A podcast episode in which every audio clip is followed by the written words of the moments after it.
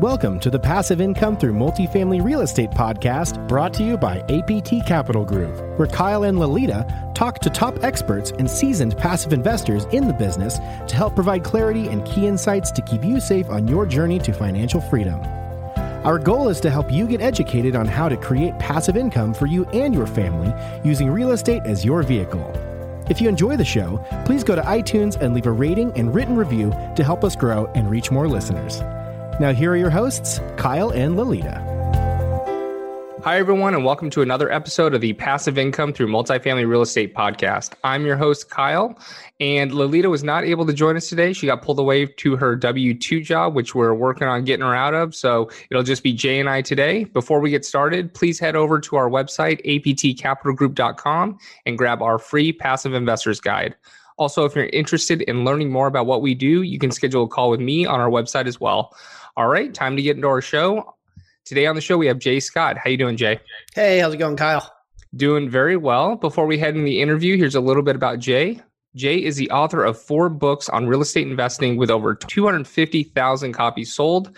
Jay is an entrepreneur, investor, advisor, and the co-host of the Bigger Pockets Business Podcast. So we're looking forward to today's show. But before we dive in, can you tell the listeners a little bit more about yourself and what you currently do? Yeah, absolutely. So I am a reformed corporate engineer type guy. Back in 2008, my wife and I left the corporate world, decided to start a family, and the lifestyle we were living out in Silicon Valley, traveling all the time, working 80, 100 hours a week, just wasn't conducive to having kids and having a good family life. So we decided to leave that behind, figure out something else that would allow us to prioritize family and lifestyle over work.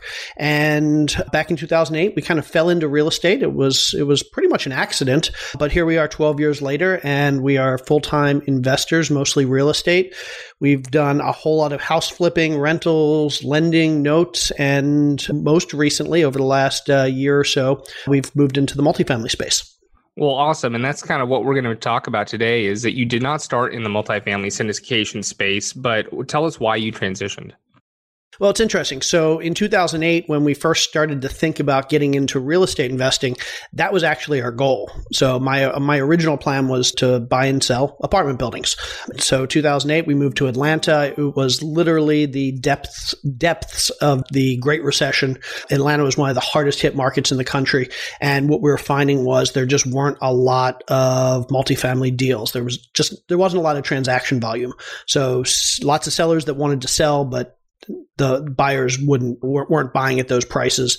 And so without transaction volume, I mean, we just didn't think we could find a decent deal. We didn't know what we were doing as well. So we decided to start in the single family space. And it's been in the back of my mind for 10 years now that I'd love to get into apartment investing. And finally, about a year ago, I hooked up with somebody who ended up being my partner and gave me the opportunity to kind of jump in with both feet. And so it's something that I've been looking forward to doing for a decade, and finally had the opportunity.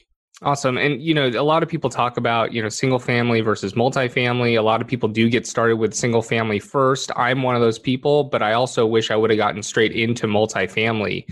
Do you wish the same thing, or are you glad that you went through that process of single family and flipping homes to get some experience in real estate in general? I try not to have any regrets. My path has led me to where I am now, and we've been very successful, and things have gone well. Certainly, I can look back and say I wish I would have started a multifamily. Maybe not in 2008 or 9 or 10, but 2014, 15, 16. There were some opportunities that I kind of passed by because I was so focused on other investing. But again, I'd rather look at it as all the things that I've done over the past 12 years have kind of led me to where I am and have given me the experience and the expertise to kind of really start tackling this now.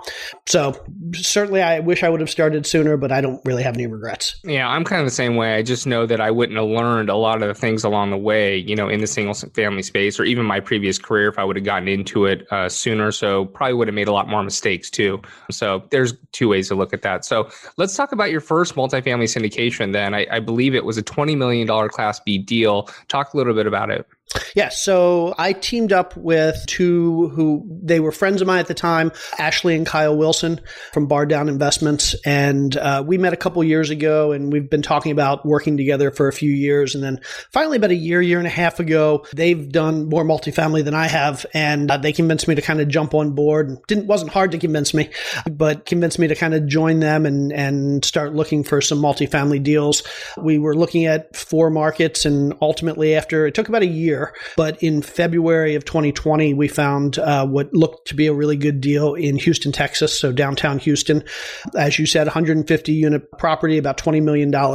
We put that under contract in mid-February. We signed a PSA in late February. Early March, we were getting on an airplane to fly out and start due diligence when COVID hit. And literally the day or two before due diligence was to start, COVID got really bad. Things started shutting down. We didn't know where things were headed, what was going on. At that point, none of our earnest money was hard. So we backed out of the deal and said, hey, we'll just wait and see. About 3 months later, the seller of that property still didn't have it under contract, came back to us in May timeframe, asked us if we were still interested. We ran the numbers. We ended up negotiating about an 11% discount off our original purchase price. So we had gotten it down to about $19.5, $19.6, and then closed on it about a month ago in September 2020. So syndication is not a quick process. You know, I mean, you took us a year to get the deal and then 9 months or 8 months to close it. And, you know, I did the same thing. And it's one of those things that it takes a lot of time and effort, but ultimately it is worth it. And, that you know, you kind of get that snowball effect once you do get those first couple deals. But I think it's important, especially in today's market, to take your time and pick the right deal, not just rush into any deal. Absolutely. I tell people all the time that real estate is very much one of those things that 95% of people never do a deal, but the other 5% do a lot of deals. There are very few people in this business that do one deal because after you get that first deal, everything, like you said, snowballs. So the second deal is so much easier than the first, and the third is so much easier than the second. So if you can get to that first deal, you're probably going to do 5 or 10 or 15 or 50 deals afterwards. So for us, it was very much just getting over that hump of the first deal. In the multifamily space, as I'm sure many of your listeners know, a lot of it is relationships. And that time that we spent, that year that we spent, 18 months maybe, that we spent, it wasn't just looking at deals. It was building relationships. It was meeting brokers. It was talking to other investors. It was running numbers. So it wasn't that we just spent a year or a year and a half waiting to find the deal. We were actually making progress during that year and a half. So by the time we actually found the deal, we were much better positioned. It wasn't just luck. It was, we spent 18 months building to that point where we found that deal and building relationships. Talk about why you decided to join a team and partner up with people. You have a ton of experience in real estate in general. You're definitely looked at as a thought leader in the real estate industry, and you did go it alone in single family. So why bring in partners with multifamily? Yeah, when I started in single family, I was fortunate to have some cash and I was able to leverage my own resources. Most of the risk was on myself and my wife, maybe some of our lenders. We never used private money until we felt like we were comfortable enough with our skills and our experience that we weren't putting other people's money at too much risk.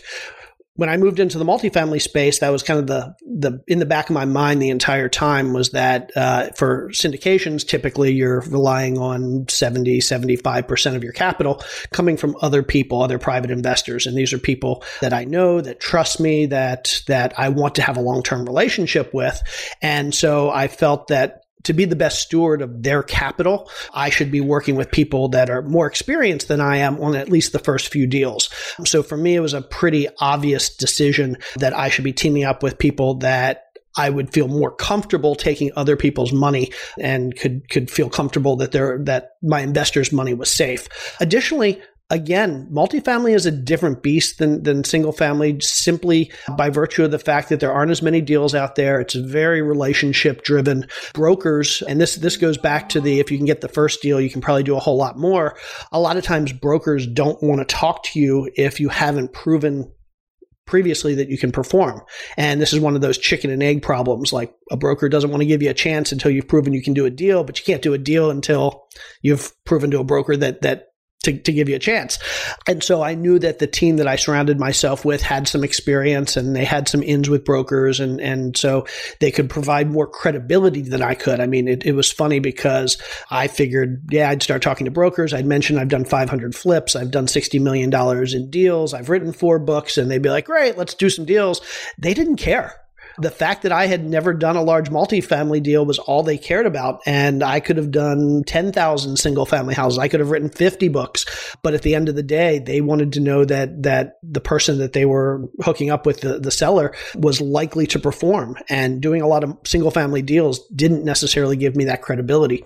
So bringing in a team, or the team bringing me in, it gave me more credibility because they had already had a few deals under their belts. How'd you go about the process of vetting your team, finding your team, and really selecting that team? I think a lot of people struggle with, how do I become part of a team? Yeah. So I was very cautious. I always approach partnerships very cautiously. One of my golden rules for partnerships is you should know the person before you jump into a relationship with them, especially in something like a multifamily deal, because that relationship isn't, if I were to partner, let's say, with you on a single family flip, worst case, it's 3 months of hell where you and I don't get along, we don't see eye to eye, and then in 3 months, the deal's done and we're out. But a multifamily deal or any buy and hold deal isn't a 3-month deal. It's going to be a 3-year, a 5-year, a 7-year, or a 10-year deal. And so that's a relationship. I mean, that's essentially a marriage. And nobody's going to go and meet a woman or a man and decide after the first date that they're ready to get married, or at least they probably shouldn't. And it's the same way in the buy and hold multifamily space. If you're going to partner with somebody, build that relationship first. Make sure that your goals are aligned. Make sure that your skills are complementary. Basically, you're good at the things they're not. They're good at the things you're not. So that you have a solid foundation, you have a strong team. And so when I met Kyle and Ashley, we first met in 2016, and we didn't really start getting started working together until 2019. So we had 3 years of relationship under our belt, knowing that we had the same goals, and knowing that we had the same work ethic, and knowing that we had the same requirements for integrity and reputation, and knowing that we had complementary skill sets. And so by the time the opportunity came that we said, okay, let's do this together, I was comfortable that they were the right partners. And so what I would recommend to anybody out there is just get to know the people. Let them meet your family, you meet their family, because at the end of the day, this is a relationship. You're going to be spending a whole lot of time with these people over the next few years, and you don't want to waste 5 years of your life being miserable because you picked the wrong partner. Right. And, a lot of people just pick a partner because they want to do that first deal. And if you pick the wrong partner 3 years in, you're going to be really wishing you never did a deal. So, definitely take your time when it comes to picking a partner. Yeah, absolutely. I mean, I would rather push off doing my first deal for a year or two, knowing I have the right partner and I'll be successful, than rush into something and just get something under contract quickly with the wrong team. Yep, absolutely. So what are some lessons learned from your first syndication? Well, it was interesting. So it's great. We have a really strong team. I've always been kind of the spreadsheet guy. I'm the numbers guy. I'm not necessarily a people person. Kyle Wilson, who is one of my partners, he's very much the same, very analytical, kind of sits his computer behind the computer. And then Ashley Wilson, who is the lead on our deals, she's the people person. She's the asset manager. She's the construction manager. And so for me, this was an opportunity because I'm so comfortable with the spreadsheets and with the numbers and doing the underwriting. This was an opportunity for me to really see how things in the field worked. And so that was very eye-opening. So asset management on single-family deals, whether rentals or flips, is pretty simple. Everything's straightforward. You expect going in that asset management and construction management is basically the same as single family, but just at a different scale. But that's not the case. I mean, there are a lot more dependencies. There are a lot more critical paths. There are a lot more things that can go wrong. And I kind of went in with this attitude that multifamily is just an extension, a scale of single family. And what I found is it's a completely different beast. And so here we are a year and a half in, and we're a couple months into our first project. And every day I'm kind of learning things that surprise me, because multifamily, again, isn't just a scaled extension of single family. It really is its own little world that has its own rules and lots of dependencies that you don't think about until you actually see them. Yeah, I mean, as you know, we focus on asset management and think it's a huge piece and the biggest piece to multifamily, really. But I always say you're buying a multi-million-dollar business. When you're buying a single-family home, it's really not like that. And there's a ton of moving parts when it comes to multifamily. You have your own staff that you need to manage, and it's a living, breathing operation day in and day out. So you definitely need to have that experience, which is great. Do you ever foresee yourself being a lead sponsor or always being kind of a part of a team like you have right now? I love my team. And at this point, I mean, who knows what's going to happen in the future, but I suspect that for the foreseeable future, we're going to be working together as a team. We're going to scale together. We're going to grow together. Again, a great team is one that everybody has a very complementary set of skills and every role is filled and filled well. And in multifamily, it's very hard to do everything, or at least it's very hard to do everything well enough that your investor should be comfortable that you're the one person. So you're always going to surround yourself with a team. Then the question becomes, well, if I surround myself with a team, am I the lead? Is somebody else the lead? For me, that's actually not important. I mean, that's just a word. And so we have 4 people on our team right now.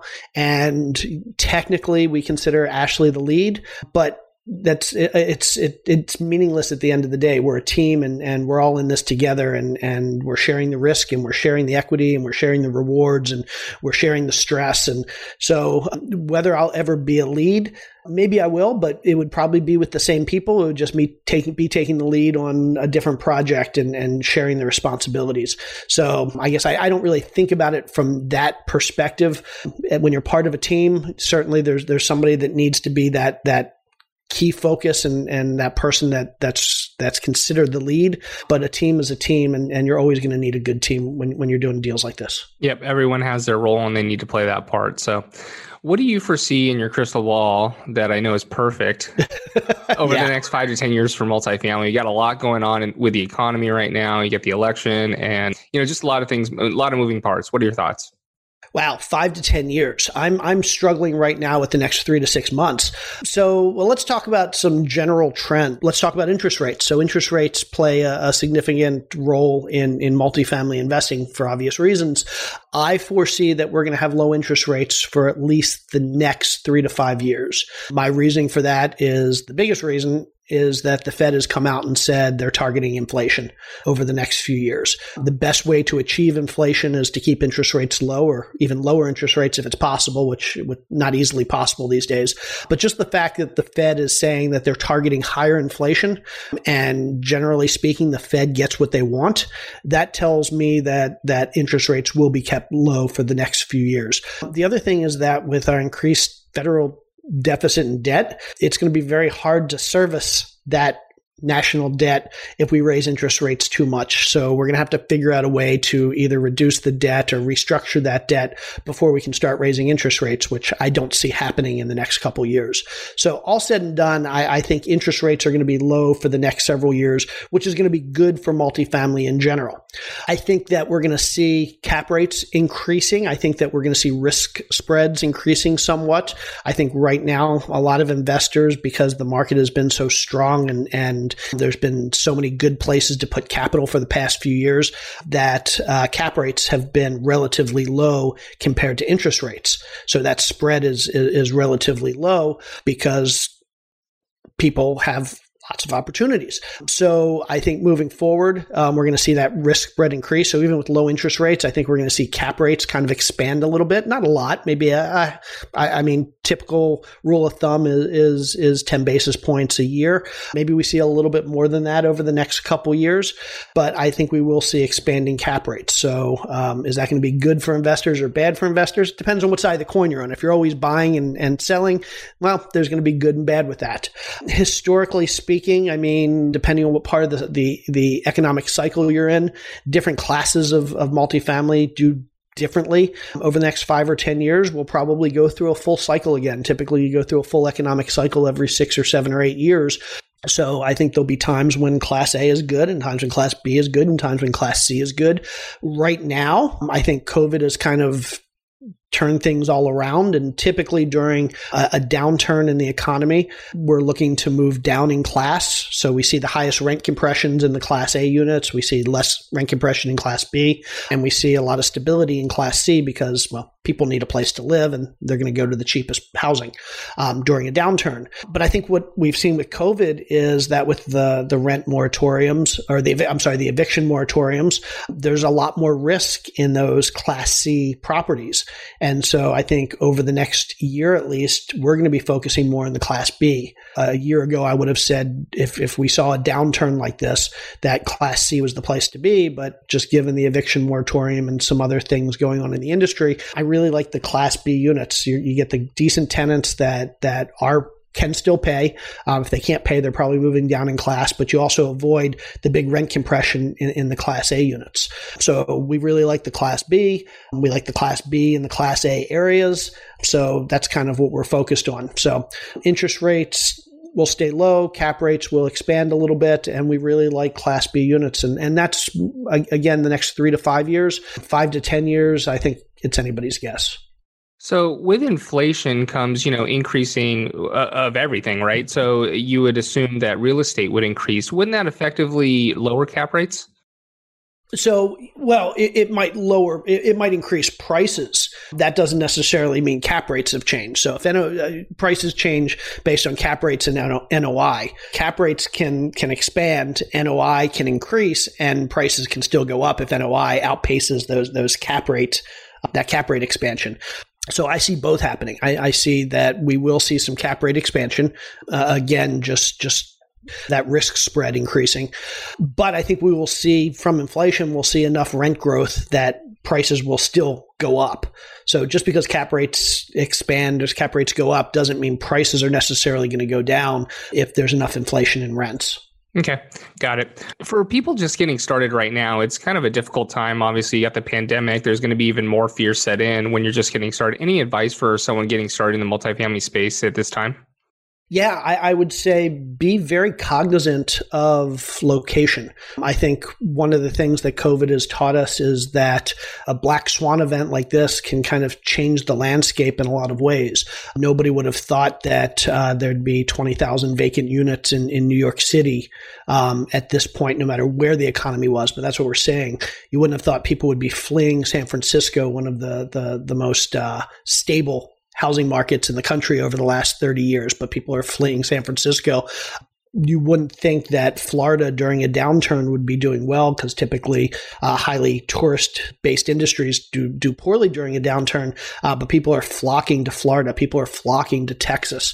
So I think COVID has kind of changed the landscape in terms of where people are moving, where there's population growth. So I would recommend for anybody that's starting to invest now, be forward-thinking. Think about how the markets are changing. Think about how population trends are changing. Typically, we like to say in the multifamily space that there are 3 things you focus on: population growth, employment growth, and wage growth. And so I'm going to add a 4th one there that we're very cognizant of these days, and that's employment diversity, trying to stay away from areas that are reliant on a single industry, because what we found is that any single industry could be put at risk very easily if something like a COVID happens. So make sure you're looking at employment diversity and make sure you're following the trends based on not necessarily historical or census-based trends, but based on what's happened in the last 3 to 6 months. Now, all that said, I would say that COVID is providing an opportunity. There are some markets that are somewhat more depressed than they probably otherwise would be. We're seeing some areas, and not to get political at all, but there are certain areas based on political ideology that were more serious about shutting down during the pandemic. Those areas are seeing higher unemployment, and so they're probably seeing better opportunities to buy deals, where in a year or two, when we're past the virus, things are going to bounce back relatively quickly. So there are a lot of areas that right now they look like they're struggling, but they're probably only struggling because of how they reacted to the virus, and could see a faster than normal bounce back in the next year or two. And we really like those areas. Great. All right. We're going to get into our final 4 questions. Are you ready? Absolutely.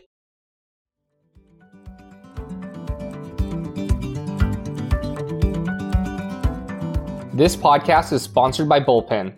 Bullpen is an online marketplace where you can find and hire top-notch commercial real estate analysts on an hourly or part-time basis to support your deals. The analysts on Bullpen have various skill sets, from office brokerage in Topeka to multifamily development in New York and everything in between. We use Bullpen as a second set of eyes on all of our underwriting. Find your next analyst using Bullpen at www.bullpenre.com.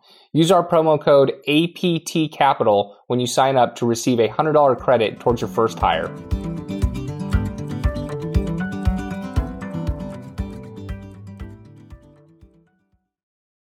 What is the one tool in real estate investing that you cannot do without? So for me, it's Excel. And I know it's going to be different for everybody, but I spend probably half my life running numbers and spreadsheets and tracking data. So for me, it's definitely Excel. Okay. Tell us about your biggest mistake in real estate investing and what is the biggest takeaway for our listeners? Biggest mistake by far is I was way too transactional when I started in this business back in 2008. People know that I've done many hundreds of flips and they think that's really cool. I look back and I regret doing so many flips. I wish I would have taken 50% of those or 25% or 10% of those deals and held them as long-term rentals. So by far the biggest mistake I've made in this business is selling too many properties and not holding enough. Great advice. What is it you need to do now to grow your life to the next level? So for me, I love that question, by the way, because too often we focus on how do I grow my business to the next level or my net worth to the next level. And I think it's very important that people don't think of it necessarily in terms of finances. For me, it's figuring out, and I'm constantly struggling with this, as I'm sure we all are, is that work-life balance. So we got into real estate investing because it gave us some time freedom, the ability to focus on family. And so I've been very fortunate over the last 12 years to be able to focus on my family. But even I struggle day to day, providing as much focus on my family and being 100% present as I would like to be. So for me, I think to really get to the next level personally is working even harder on making sure that I'm ever present with my family when I'm with my family and balancing work and life better. Yeah, so important. That's what it's all about. So where can people find out more about you? So I am on Facebook at Jay Scott Investor, Instagram at jscott_123flip. If you want to find out more about me, jscott.com. If you're interested in investing with me, investwithj.com. And if you just want to reach out and connect with me, my email is the letter j@jscott.com. Perfect, Jay. Thank you for coming on. Love the transition from single family to multifamily. And it definitely sounds like you did it the right way, took your time and built the right team. So congratulations on your success and thanks for being on the show. Thanks so much. I appreciate it, Kyle. Thanks for listening. If you enjoyed the show, please go to iTunes and leave a rating and written review to help us grow and reach more listeners. You can also go to the Passive Income Through Multifamily Real Estate group on Facebook so you can connect with Kyle and Lolita and ask your questions that you want them to answer on the show. Subscribe too so that you can get the latest episodes. Lastly, to stay updated, head on over to aptcapitalgroup.com and sign up for the newsletter. If you're interested in partnering with Kyle and Lolita, sign up on the Contact Us page so you can talk to them directly. Thanks again for joining us. Be sure to tune in next week for another episode.